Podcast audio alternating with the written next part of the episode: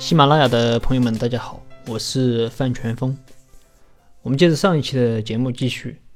那么上一期讲了股权成熟机制的两种模式，但如果你的股权啊是按照资金股、人力股、资源股等等配置的，也就是大家的持股比例，不仅仅是看投多少钱，还要看其他的因素。那这时候怎么去操作？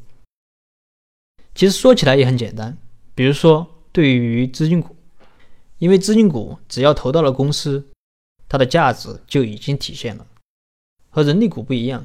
人力股你不能说我在公司干了一天，我人力股的价值就完全体现了吧，对不对？如果这个项目，我们预估是干四年，你肯定要干满四年，你的人力股才算完全的体现。还有资源股，你到底有没有？给公司提供资源，你得提供资源，你的资源股才算成熟。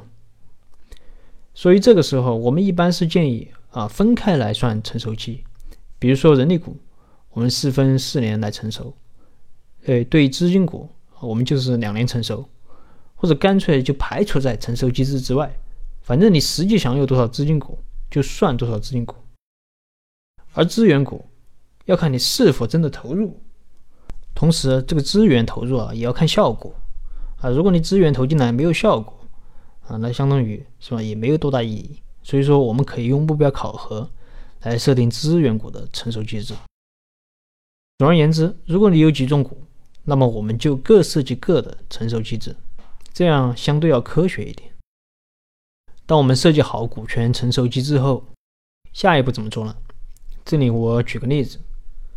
如果我们设定的是股权分四年成熟，每年成熟百分之二十五，这时候公司里有个股东叫张三，他干到第三年的时候就不想干了，要走。那么此时张三的股权就只成熟了百分之五十，另外的百分之五十没有成熟。对于未成熟的股权啊，我们一般是这样建议的：啊，公司或者大股东以零元进行回购，啊，回购之后放到期权池里面。那么放到期权池能干什么？我这里就不多说了，因为前面也讲得很清楚了。可以拿来激励剩下的合伙人，或者给员工做股权激励，或者做股权融资等等。当然，也可以由剩下的股东按照各自的持股比例进行回购，相当于张三的股权就分给了留下来的股东。这是未成熟的部分。对于成熟的部分呢，这里有两种处理方式。第一种是张三啊，可以自由转让这部分股权，也可以继续持有，因为张三啊，毕竟在公司干了两年多，也对公司做出过贡献。如果张三继续持有，就可以享受股权升值的利益，那么这部分股权就相当于是给张三的奖励。但是如果企业选择这种模式的话，我们一般会建议约定一个最高的持股范围。什么意思？因为有可能张三的股权有很多，比如说张三总共占公司全部股权的百分之六十，那么他承受的一半股权就有百分之三十。如果他把这百分之三十的股权都带走，那就太多了。所以这个时候我们会建议约定一个最高的持股范围，比如说你如果要走，那么最多只能继续持有不超过百分之五的股权，剩下的股权啊都由公司进行回购。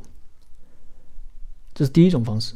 那么第二种方式就是规定，如果要走，你成熟的这部分股权啊，直接由公司强制回购，你不能带走任何的股权。这是第二种。另外啊，有朋友问，如果我没有离开公司，这个股权成熟和没有成熟，对我有什么影响？其实只要你不走，这个股权成熟不成熟，对你基本没有什么影响。因为我们一般是约定，只要你还在企业干。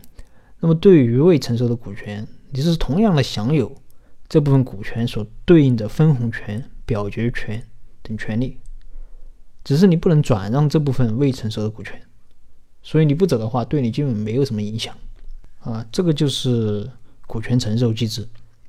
好了，今天的分享就到这儿。如果你有什么疑问，你可以跟我留言或者添加我的微信，我们再深入沟通。